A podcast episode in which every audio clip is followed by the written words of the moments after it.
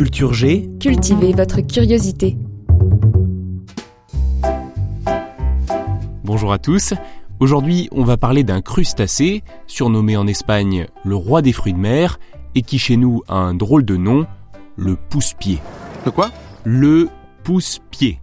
Il tient ce nom bien sûr de sa ressemblance avec un pouce dressé, son aspect, on peut le dire, est assez original. Il semble tout droit sorti de l'univers Harry Potter et ses animaux fantastiques. Wingardium Leviosa. Pour être exact, le pousse-pied ressemble en fait à une sorte de griffe, couleur blanc ivoire, avec une carapace en forme de cylindre, qui elle est très sombre. Tel que je vous le décris, ça ne semble peut-être pas très appétissant, et pourtant, ce qui se trouve à l'intérieur du pousse-pied l'est vraiment. Sa chair iodée est réputée savoureuse et goûtue, et c'est aujourd'hui un produit de luxe. Oh, mais c'est délicieux Mais qu'est-ce que ça, c'est absolument exquis comme il est peu présentable esthétiquement, on lui a longtemps préféré dans les grands restaurants les huîtres et les bigorneaux. Ce sont les habitants des bords de mer, les pêcheurs locaux ayant du mal à subvenir à leurs besoins, qui le consommaient. Mais au cours des dernières décennies du XXe siècle, cela a changé peu à peu. Comme les pousse-pieds sont récoltés à la main, et c'est une récolte qui n'est pas sans danger, je vais vous expliquer pourquoi dans quelques instants, cela limite la quantité qui peut être vendue. Et quand c'est rare, ça devient cher. Ce phénomène a été accentué par la mondialisation, elle a permis à des marchés plus vastes d'avoir accès à ce mets délicat, alors même que sa pêche a dû être limitée pour préserver l'espèce. C'est la loi de l'offre et de la demande, le prix a grimpé en flèche.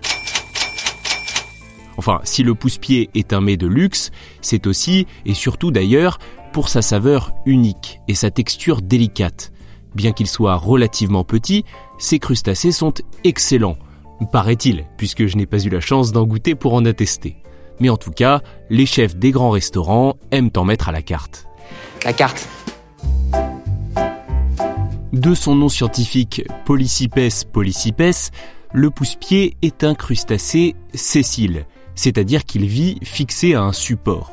Il vit en bande, bien ancré sur les rochers pour se protéger des oiseaux et des brèmes, là où les vagues de l'océan déferlent, uniquement dans la zone de balancement des marées.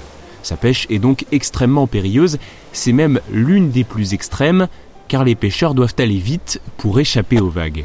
La majorité du temps, ils utilisent des cordes pour descendre jusqu'au pousse-pied, une fois arrivé, c'est à l'aide d'un couteau, d'un tournevis ou d'une tige de fer qu'il détache le crustacé. Des pousse-pieds, on en trouve principalement sur les côtes rocheuses de l'Atlantique, en Espagne, au Portugal, au Maroc, mais aussi en France, surtout en Bretagne et au Pays Basque.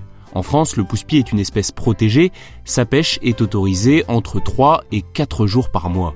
Les gendarmes maritimes sont très vigilants car le roi des fruits de mer est souvent victime de braconnage. Au mois de mai dernier, par exemple, 188 kilos de pousse-pieds illégaux ont ainsi été saisis, valeur estimée 30 000 euros.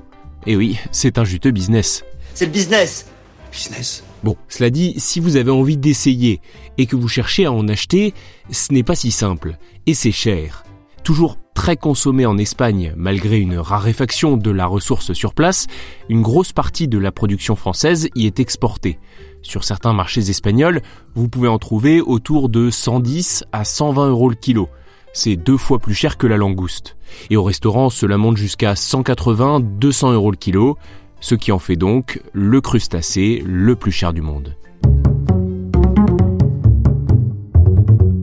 Merci d'avoir écouté cet épisode, j'espère qu'il vous a plu, n'hésitez pas à vous abonner à ce podcast si ce n'est pas déjà fait, et on se dit à la semaine prochaine.